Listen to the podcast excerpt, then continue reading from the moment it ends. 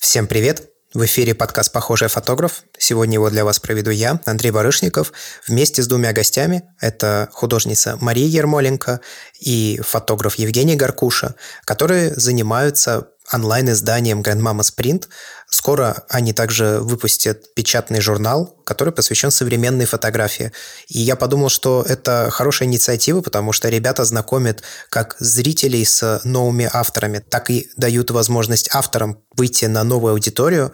В мире фотографии не так много способов э, знакомства друг с другом и не так много путей распространения своего труда и своего творчества. Поэтому надеюсь, что беседа вышла полезной. Если вдруг вы задумывались э, начать что-то подобное, или, может быть, вы хотите узнать, как работать над коллективными аккаунтами в социальных сетях, то этот разговор для вас. Ну а если цели ребят импонируют вам, то вы можете поддержать выпуск журнала на сайте planeta.ru. Ссылка на компанию по сбору средств есть в описании к этому выпуску подкаста. Приятного прослушивания!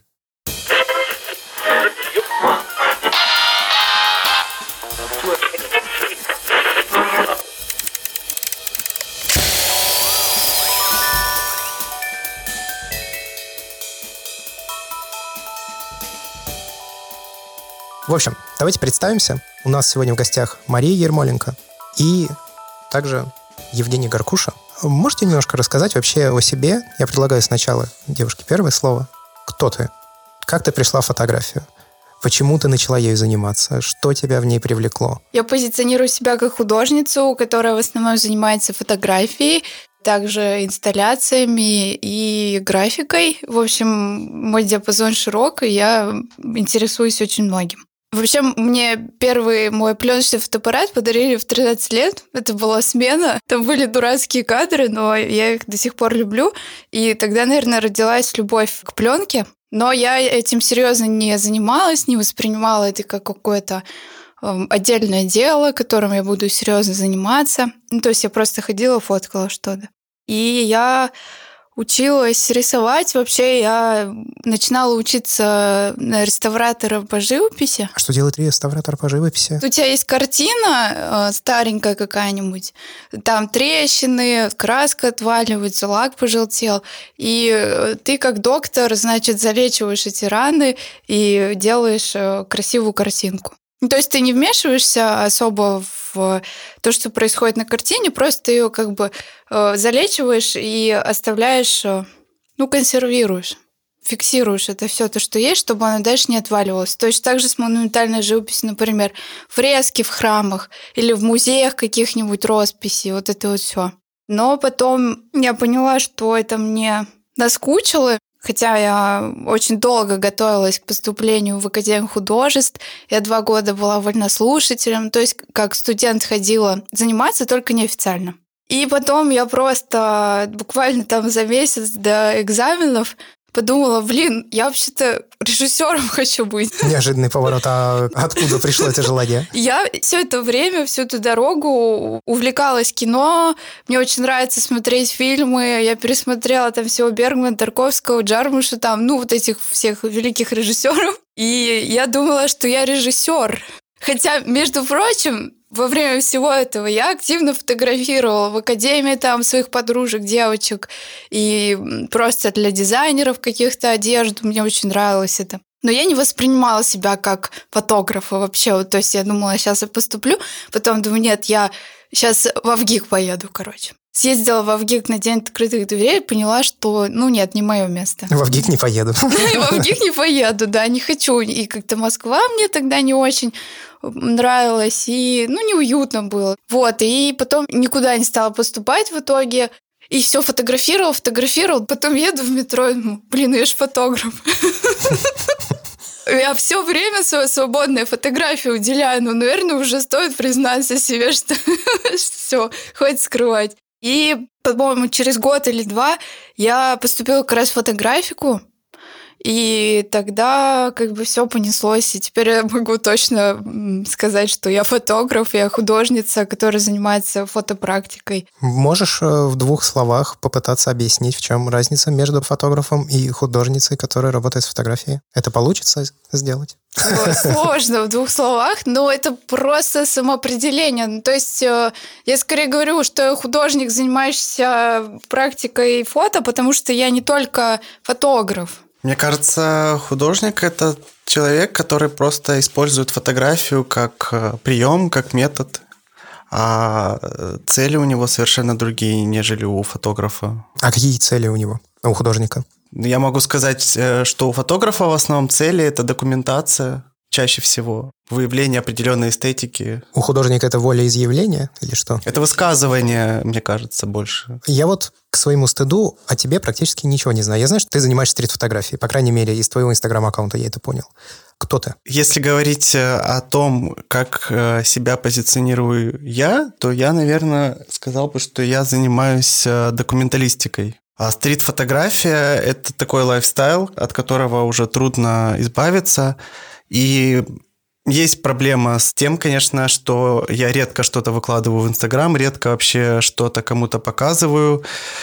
И те фотографии, что сейчас выложены в Инстаграме, они, наверное, где-то двух-трехлетней давности. А почему ты не выкладываешься? Просто сказал, что это, ну, есть проблема. Это проблема? Ну, проблема, наверное, связана со мной, и я считаю, что еще рано. То есть я пока еще э, готовлю несколько проектов, которые планирую, возможно, в этом году какой-то из них уже реализовать в полном объеме, а пока я ничего не хочу показывать никому. Еще не сформировал свое творчество. Можно и так сказать, потому что на самом деле я фотографии э, вот так прям осознанно увлекся вот совсем недавно, это где-то два с половиной года назад. Вот это совпало как раз с моим поступлением в фотографику, когда я тоже поймал себя на мысли, что я хочу заниматься документалистикой, и так как у меня больше, наверное, технический склад ума, я решил пойти через фотографию. Потому что, чтобы заниматься документальным кино, ну, я решил, что надо сначала освоить э, камеру, надо сначала освоить э, основы композиции и так далее, и так далее. И пошел учиться в школу фотографии. Там меня очень привлек курс стрит-фотографии, и после тех занятий, которые проводила нам Алина Тарбанинова, очень хороший фотограф, я очень люблю, это для меня стало таким ну, ежедневным упражнением, которое я стараюсь э, выполнять ежедневно, каждый день. Практикуешься, в общем? Да, да. Супер. Вы, получается, познакомились в фотографике? Так точно. Просто мне интересно, как э, вот, ну, сошлись пути, да, и в какой момент вы вообще решили делать вот этот совместный проект Grandmama Sprint? С первого курса фотографики, в общем-то, у нас такая компашка образовалась. Первый год мы беспощадно пили. На второй год мы начали задумываться о каких-то проектах, но тоже ничего не было, потому что как раз-таки был какой-то кризис, наверное. Но у меня такое ощущение после обучения фотографики, что меня разобрали по косточкам, или я сама себе разобрала по косточкам. И потом я собирала, как бы, и, и так у многих такое ощущение было. Ну и мы, само собой, общались и после фотографики, после того, как закончили. Прошел где-то год, наверное, после нашего выпуска, ну, наверное, поменьше. Полгода прошло. Полгода. И на карантине все это время мы э, обсуждали то, что в России нет никакой структуры, ничего для фотографов нет, ну, кроме там молодых фотографов в России. В общем, ничего нету, а в Европе столько классных журналов, которые интересно смотреть, и тем более печатных журналов, и выставки, и хочется тоже, чтобы у нас было, потому что ну, в Европе хорошо, но хочется, чтобы и у нас тоже. И мы все болтали, болтали об этом, думали, думали. И когда начался карантин, я думаю, ну все, пора. Я позвала просто ребят, и все согласились, и мы начали делать проект. Но с того момента немножко изменился наш состав, но в основном большинство остались те, кто были, кого я сначала позвала. А все это кто? Сколько у вас человек сейчас трудится над ним? Нас сейчас шестеро плюс три переводчицы. Ага, то есть получается 9 человек. 9 человек. Давайте тогда немножко вообще для наших слушателей опишем, что такое ваш проект, что он из себя представляет. То есть это Инстаграм-аккаунт, в котором вы выкладываете работы различных художников, фотографов и других людей, которые так или иначе работают с фотографией, аппликацией и так далее. Раз. Потом у вас есть сайт, на котором вы тоже, соответственно, выкладываете проекты, интервью различные с фотографами, опять же, художниками. Плюс у вас сейчас скоро появится печатное издание.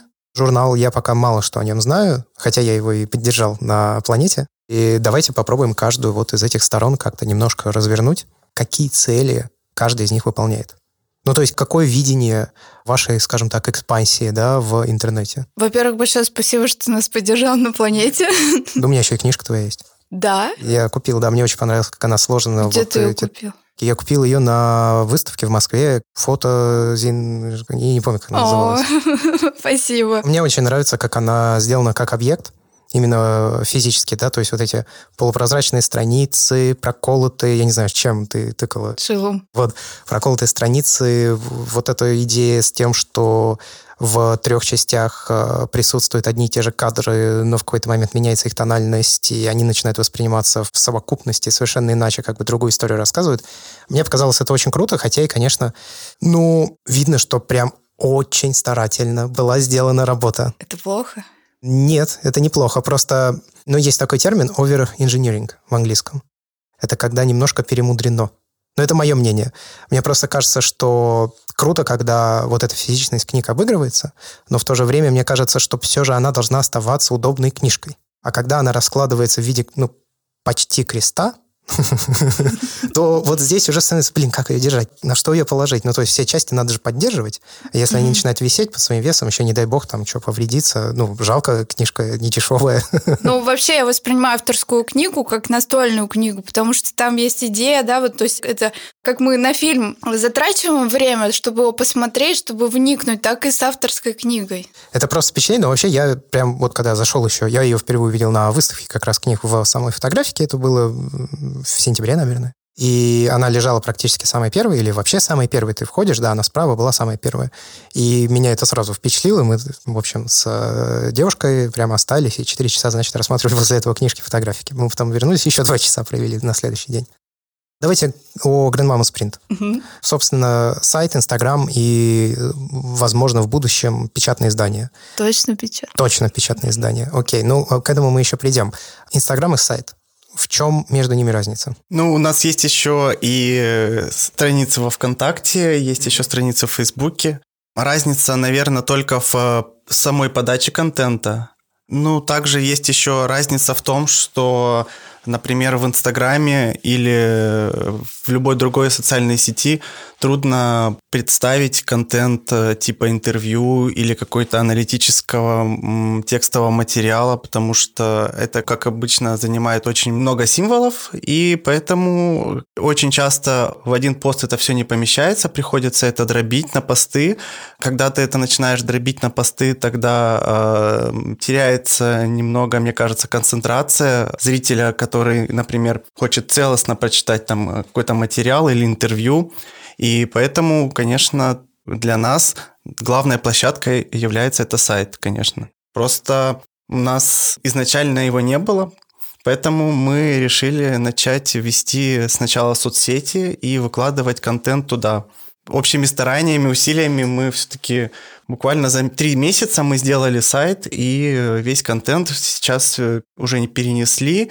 И в дальнейшем, конечно, ну, основной контент, который будет, то есть, возможно, у нас будут э, там новые рубрики, возможно, будут какие-то новые спецпроекты, мы будем, конечно, преимущественно выкладывать на сайт, а в Инстаграм и в другие социальные сети будем выкладывать э, тот контент, который будет удобно смотреть пользователям. Той соцсети, где мы будем это все постить. Вы не думали Твиттер попробовать? Просто в Твиттере очень хорошо разлетаются на самом деле фотографии. Ну, то есть охват даже в небольшом количестве подписчиков может оказаться больше, чем в более развитых э, по количеству подписчиков в социальных сетях, типа того же Инстаграм, например.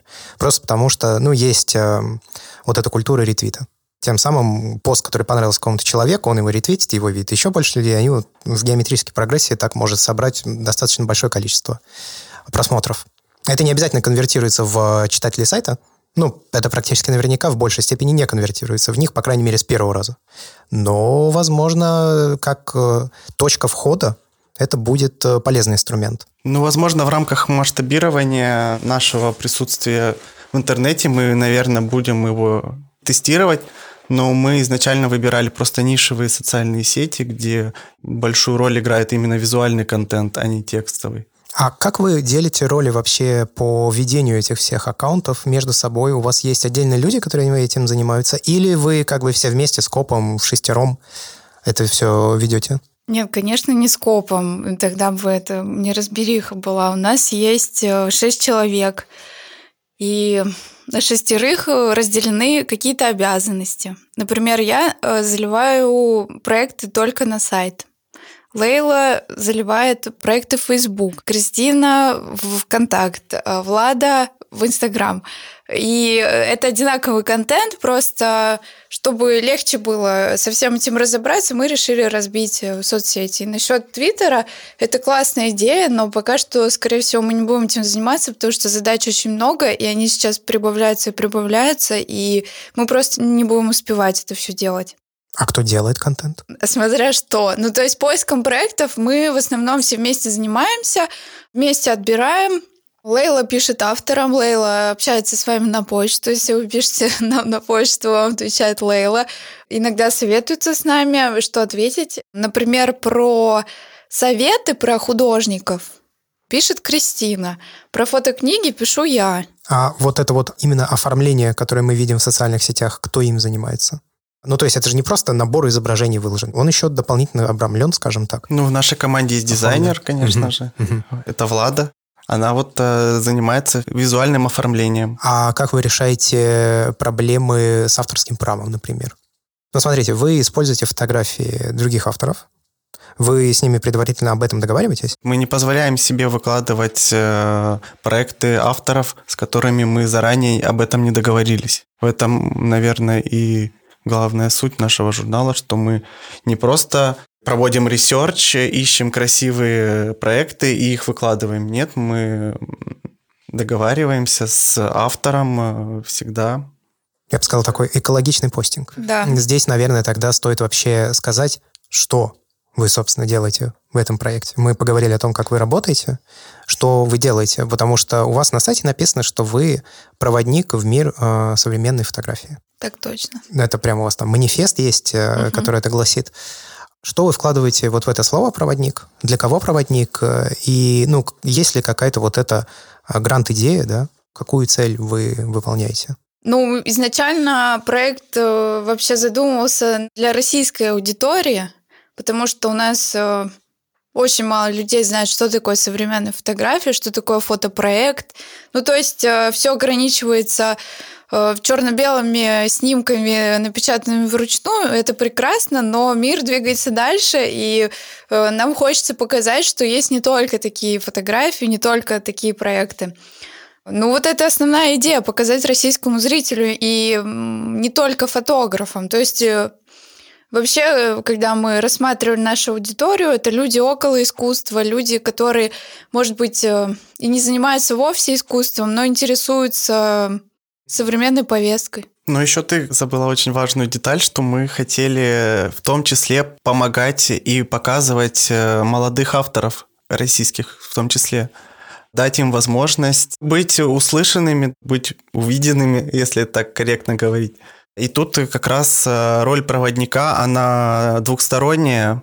То есть мы э, как проводники для зрителей, и с другой стороны мы проводники как для авторов. Сейчас э, по мере э, развития нашей работы в области вот краудфайдинга и э, работы над печатной версией журнала у меня по долгу моих обязанностей, ну, я общаюсь с разными кураторами, общаюсь с искусствоведами и так далее.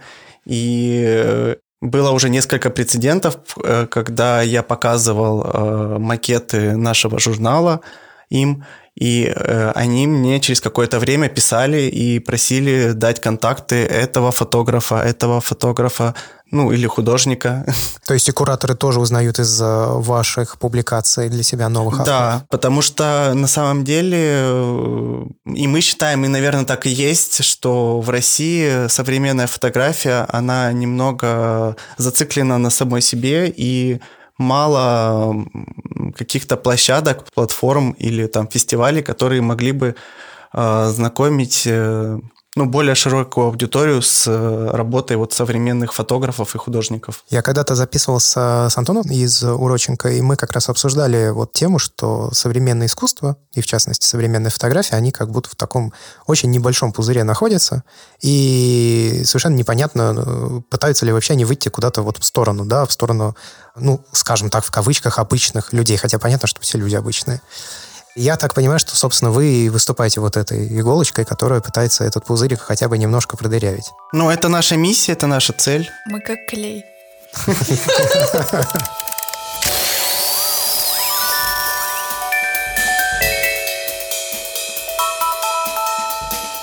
Какая она современная фотография? В частности, российская современная фотография. Вот в 2021 году какие, может быть, тенденции наблюдаются, какие популярные направления среди авторов в их проектах? Что-нибудь такое можете подчеркнуть? Потому что, ну, если вы ищете проекты, вы ищете художников, вы ищете фотографов, очевидно, вы просматриваете огромное количество визуального контента по теме.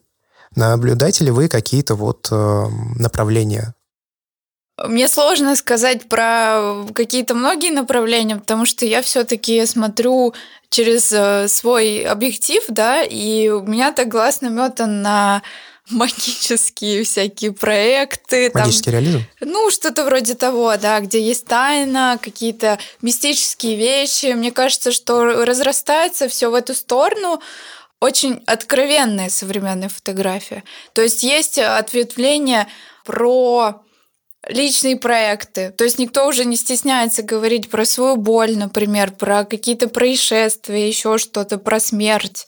Потом есть ответвление как раз-таки этого магического реализма, там, где люди просто ищут это в повседневности, да? Ну, то есть какая-то странность, вот много странных проектов, и мне это очень нравится. Потом есть э, вот э, на волне этого бодипозитива много о теле. Ну, то есть тоже очень откровенно и, ну, как-то честно. Но насчет российской фотографии, мне первое, э, что всплыло в голову, она молодая. Я вижу зародыши, очень много классных авторов. Чем больше разрастается структура, тем больше разрастаются и авторы. Просто сейчас, ну вот, например, э, я чуть-чуть уже отойду от темы. Э, ну вот ты выходишь из фотографики, думаешь, блин, а куда, ну и что дальше? Ну вот меня научили, мне дали там, да, подсказали, направили. Ну а дальше-то что? Ну вот хочется как-то, чтобы в России была вот эта структура, да, чтобы тебя поддерживали, чтобы ты не был в каком-то действительно вакууме, причем я понимаю, что для художников гораздо больше сейчас возможностей, потому что есть кураторы, есть выставки, есть галереи в России, да, там в Москве, в Питере, а для фотографий практически ничего нет. Ну, то есть вот фотодеп занимается проектами, выставками, да, но одним фотодепом... Суть не будешь, да. Ну, да. Ну, в Москве сейчас вот тоже открылась а, новая галерея Pen Gallery, так она, по-моему, называется. Они 25 февраля, если не ошибаюсь, будут, э, собственно, ну, открываться. И там у них э, будет арт-фотография, плюс у них будет, ну, fine art, в общем. Они будут их, я так понял, то ли чередовать, то ли с какой-то периодичностью их менять. Но первая их э, как раз выставка, там э, арт-фотография э, современная, вот это все. Там вроде первая выставка будет не совсем арт-фотография. Я, насколько понял по описанию, это будут какие-то личные проекты, фотографов, которые... Я просто, понятно, еще не видел, она же еще не запустилась. Не, ну там по авторам все ясно. Елуков, потом э, Веревкин, Назарова, ну, на самом деле, э, в основном все знакомые имена. Ну, молодые. Ну, есть там и не очень молодые. Ну, наш круг очень тесен. Да, да. Курирует там это вроде Елена Аносова. Поэтому, ну, это хорошо, что такие галереи э, появляются. В Петербурге тоже, возможно, я пока не буду просто раскрывать секреты, тоже будет галерея, где, возможно, будут показывать современную фотографию, потому что э, основатели этой галереи – это выпускники школы Родченко. И посмотрим, как у них пойдут дела. Будем за них держать кулачки. А вы собираетесь какую-то инфоподдержку оказывать? Ну, опять же, мы пока об этом даже не вели разговор.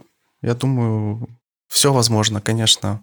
Мы вообще очень открыты и готовы всех поддерживать. Окей. Вы сейчас запустили кампанию на планете.ру по сбору средств э, для, собственно, запуска своего журнала одноименного Grandmama Sprint. Кстати, я совсем забыл спросить, почему такое название, но давайте мы оставим это на конец эпизода, чтобы у людей была такая загадочка небольшая. Почему журнал? Почему печатное издание сейчас?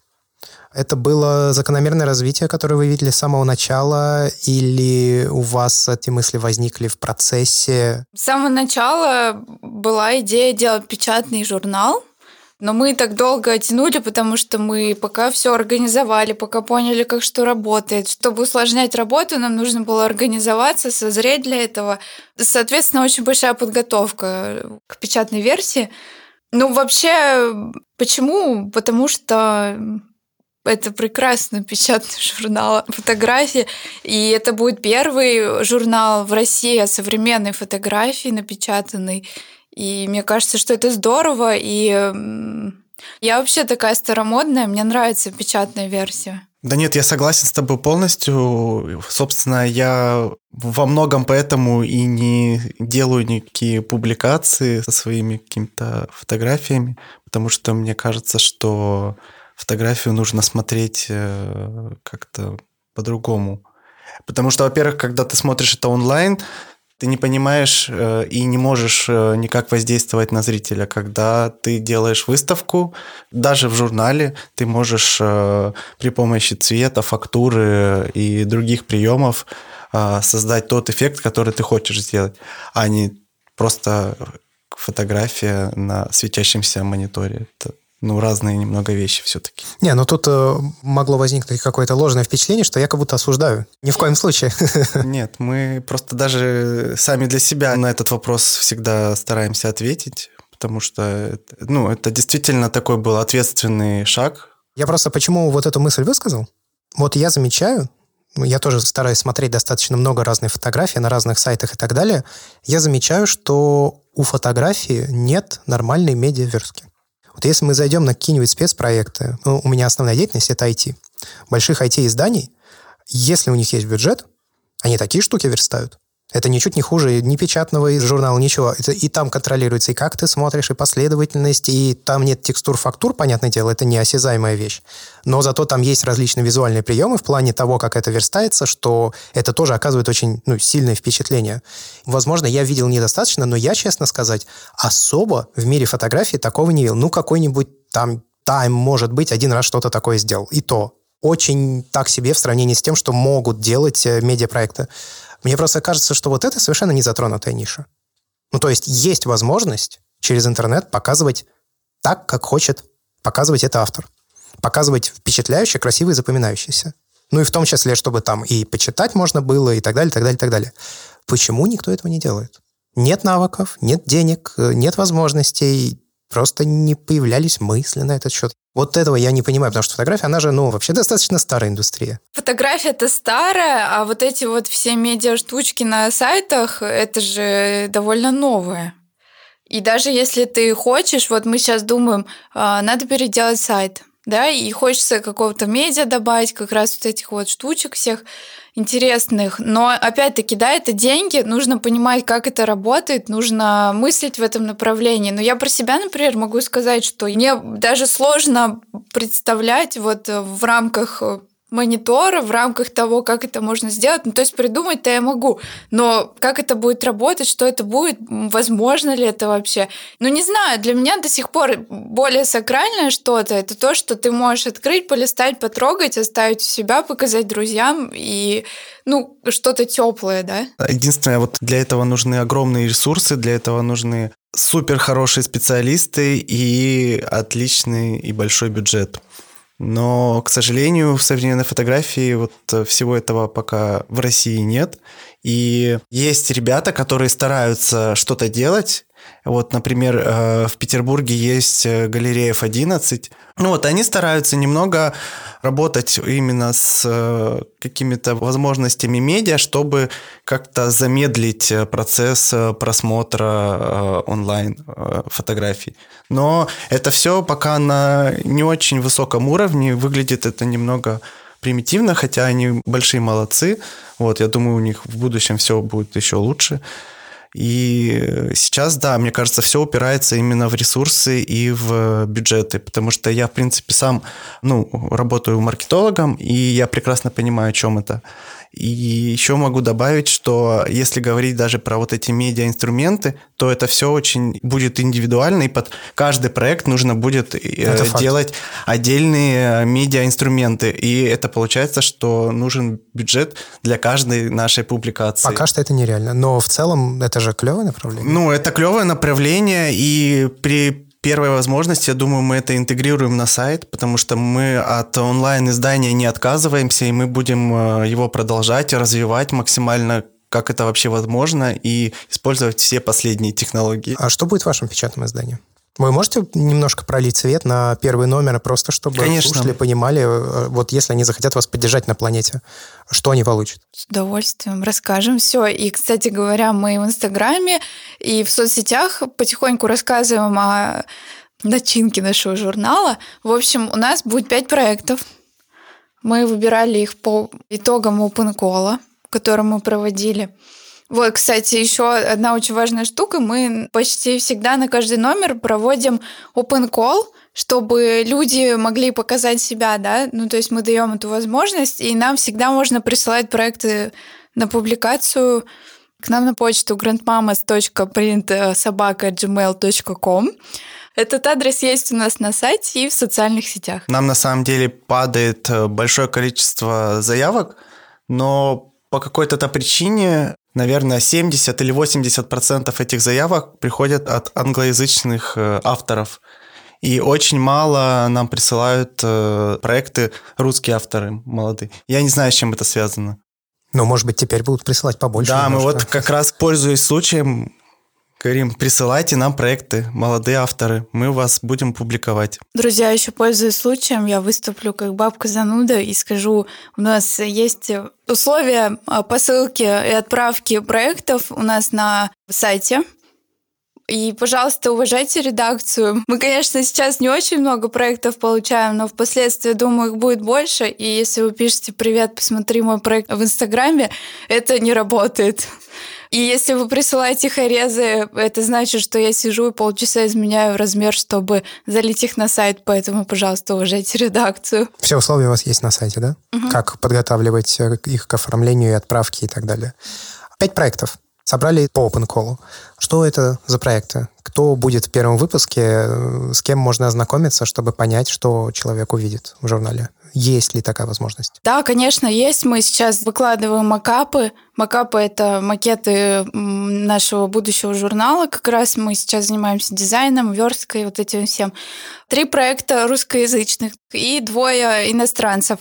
Э, Варя Кожевникова, Светлана Булатова и Валентин Сидоренко. Мы старались выбрать э, разные проекты по стилистике, потому что мы хотим показать э, широту современной фотографии. То есть у нас там есть и документальный проект от Светланы, и проект как раз э, связанный ну, с телом, не знаю, Варя будет ругаться, если я так скажу.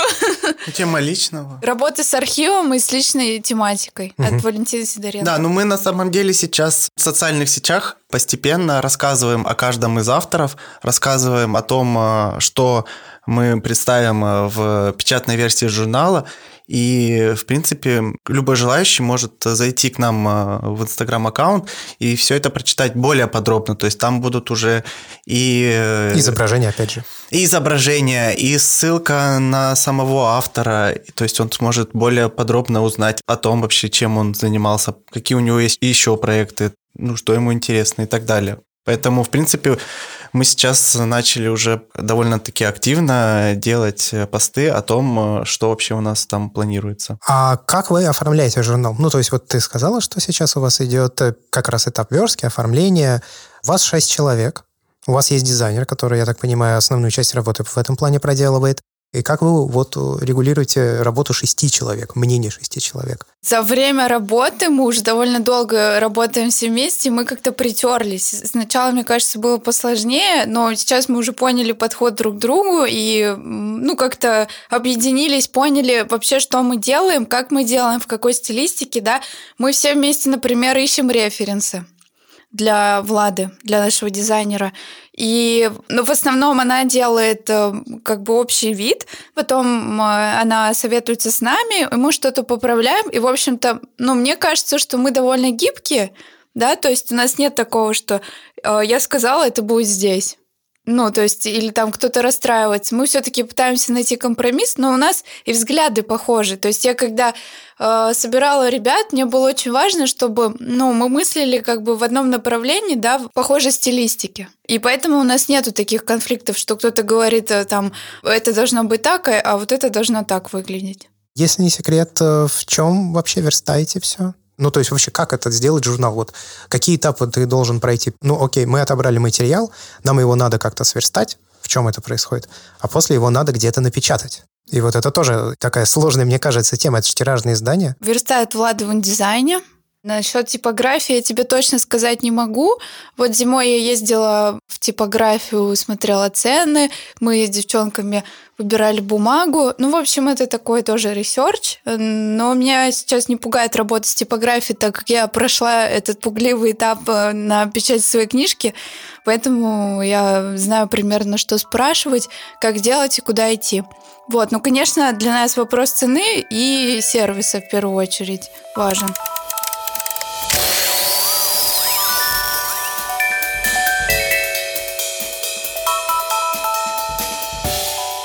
Вас идет компания. Там стоит э, сумма в 400 тысяч рублей, которую вам нужно собрать для того, чтобы ну, полностью удовлетворить как раз все вот эти потребности и реализовать журнал. Я надеюсь, что вы соберете эту сумму. Но я раньше особенно часто на Кикстартере поддерживал проекты. Но что будет, если вы не соберете сумму? Я просто не вникал, как планета в этом случае поступает. Она возвращает деньги бейкерам? Так, а что будет с журналом в таком случае? Мы будем искать деньги в другом месте, но мы в любом случае напечатаем журнал. То есть тут вопрос даже не стоит. Сейчас э, стоит вопрос, где мы возьмем деньги.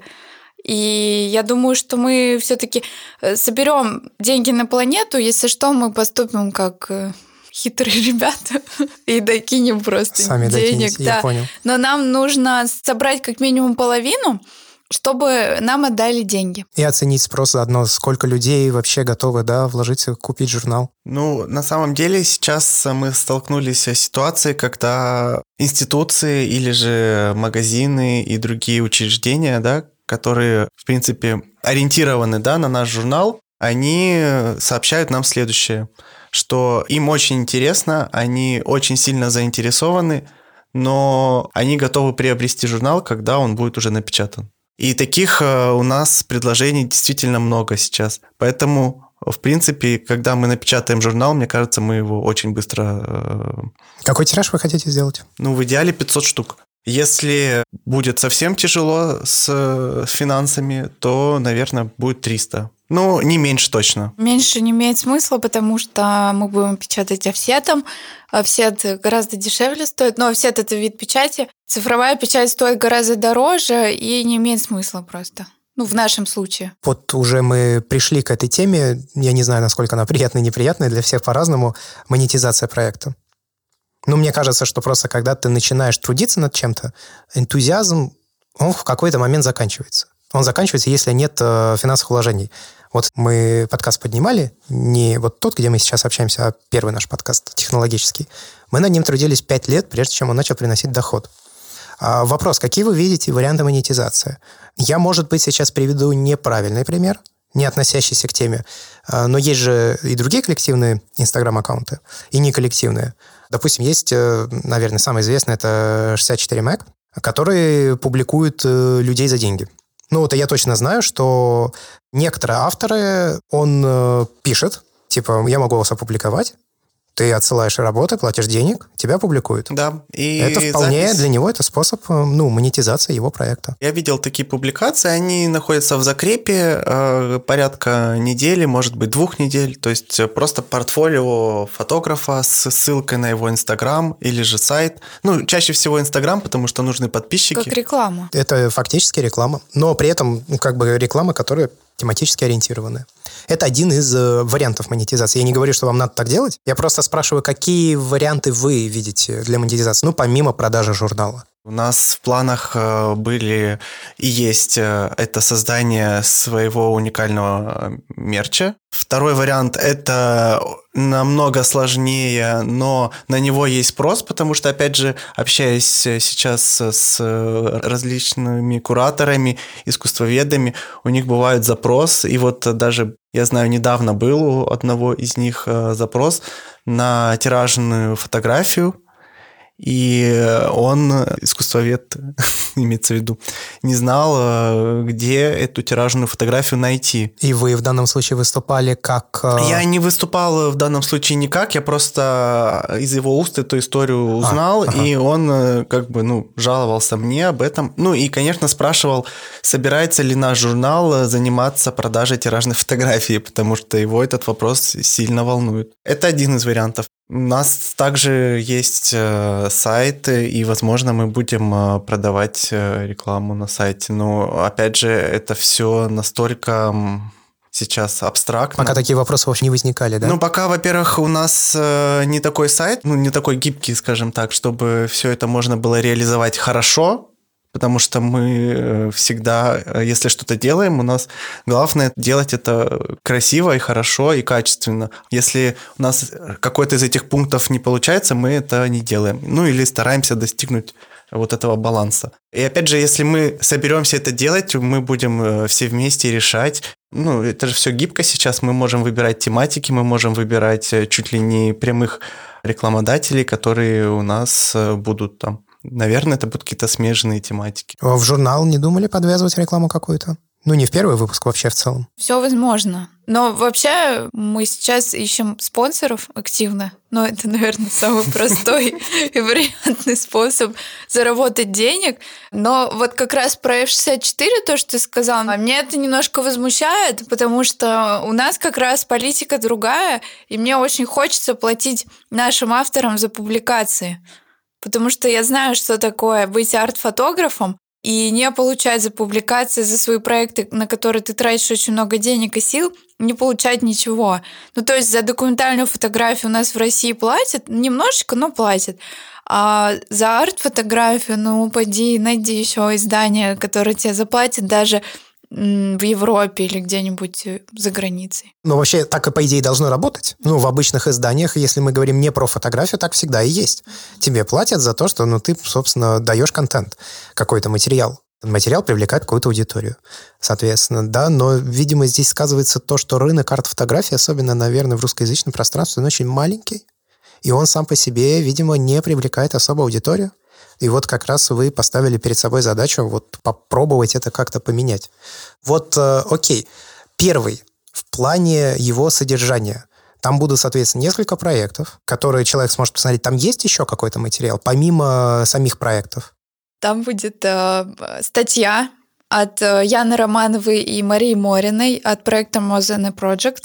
Они расскажут э, про начало проекта, но не только для фотографов эта информация будет полезна, но и для других людей, которые вообще что-либо начинают.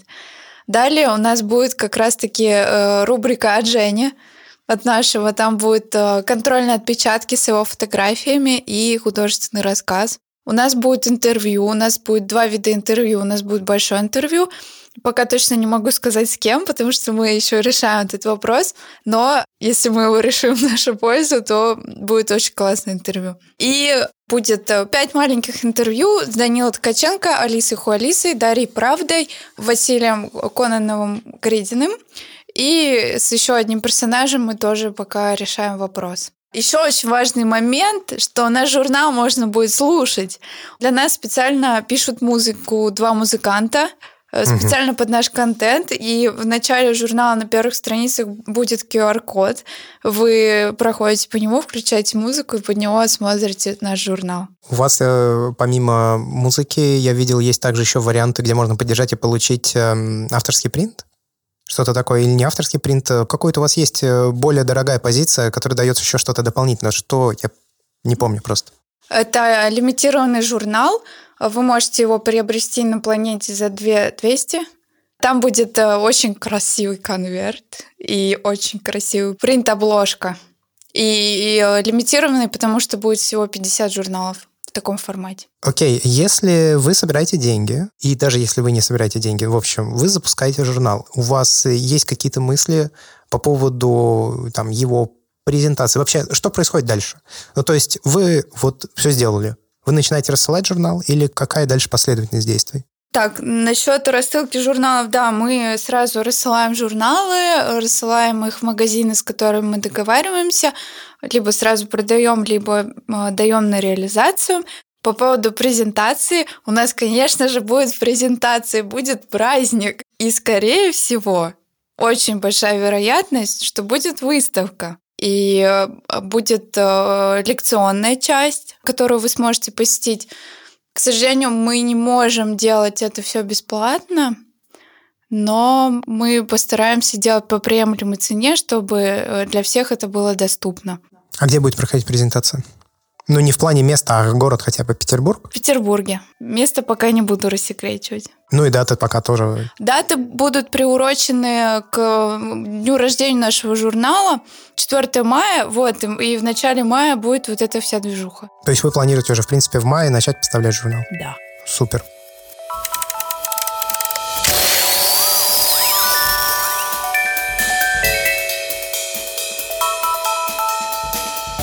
Ну что, ребят, я думаю, мы, в принципе, с вами обсудили проект, мы обсудили журнал. У меня есть э, к вам два отвлеченных вопроса, но по теме фотографии.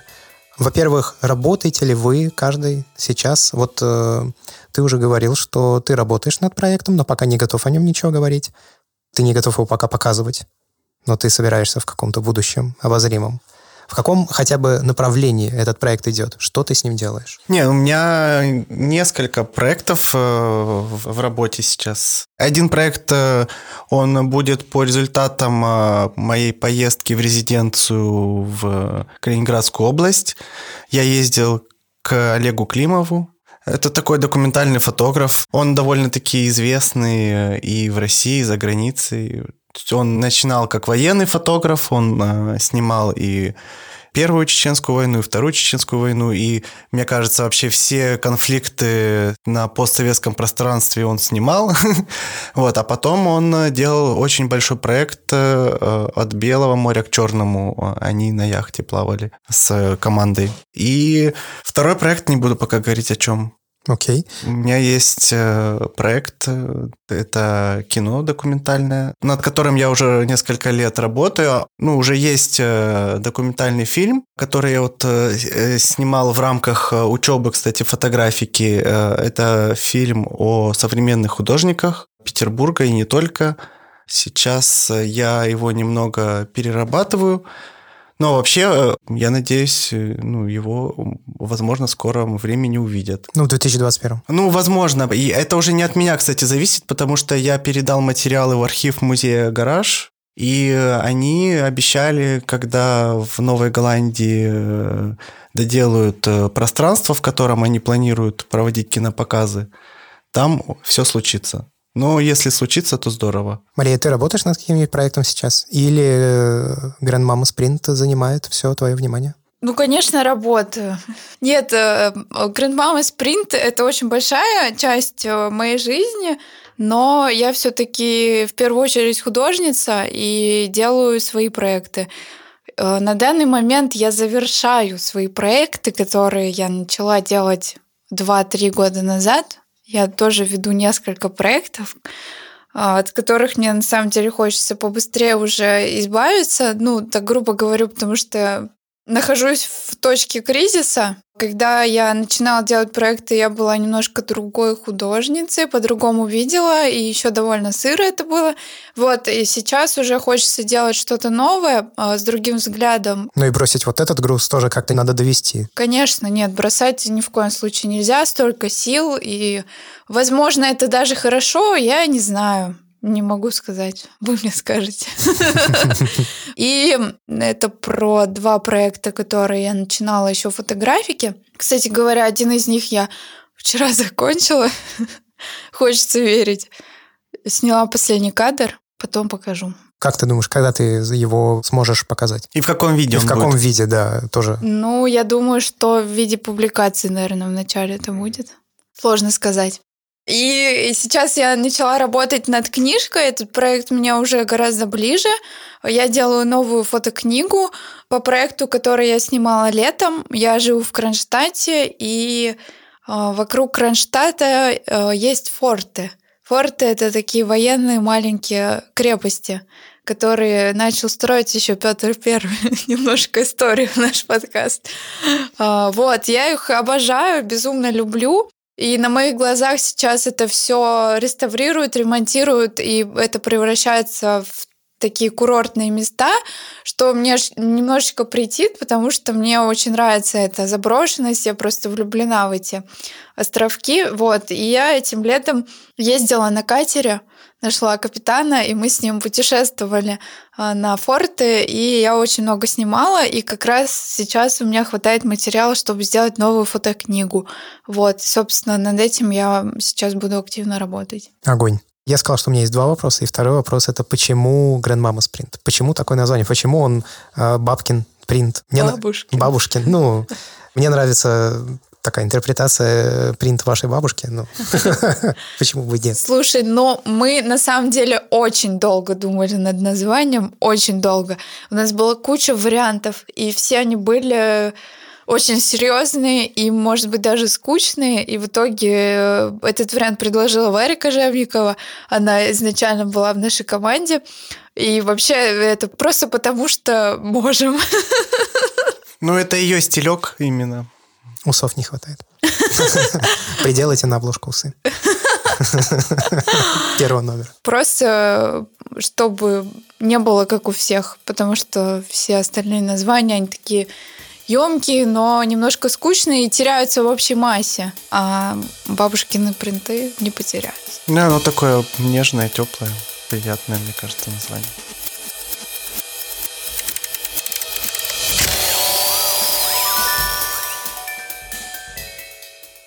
Большое, ребят, спасибо за то, что пришли сегодня в подкаст. Мне было очень приятно пообщаться. Мне хочется верить, что кто-нибудь из наших слушателей захочет э, поддержать соответственно, и подпишется, во-первых, на Инстаграм. Все ссылки мы приложим в описании к этому выпуску подкаста. Также приложим ссылку на компанию на планете.ру, где, если кого-то заинтересует, что вообще за современная фотография такая, в печатном виде получить журнал, то будет такая возможность, э, тем более, что уже 4 мая можно будет э, даже побывать на презентации. Будем надеяться, что все это сложится. А за этим все. Э, будем прощаться. Большое спасибо за поддержку и за то, что пригласил нас на подкаст. Спасибо за эту беседу. Было очень интересно. Да, большое спасибо. Всем пока.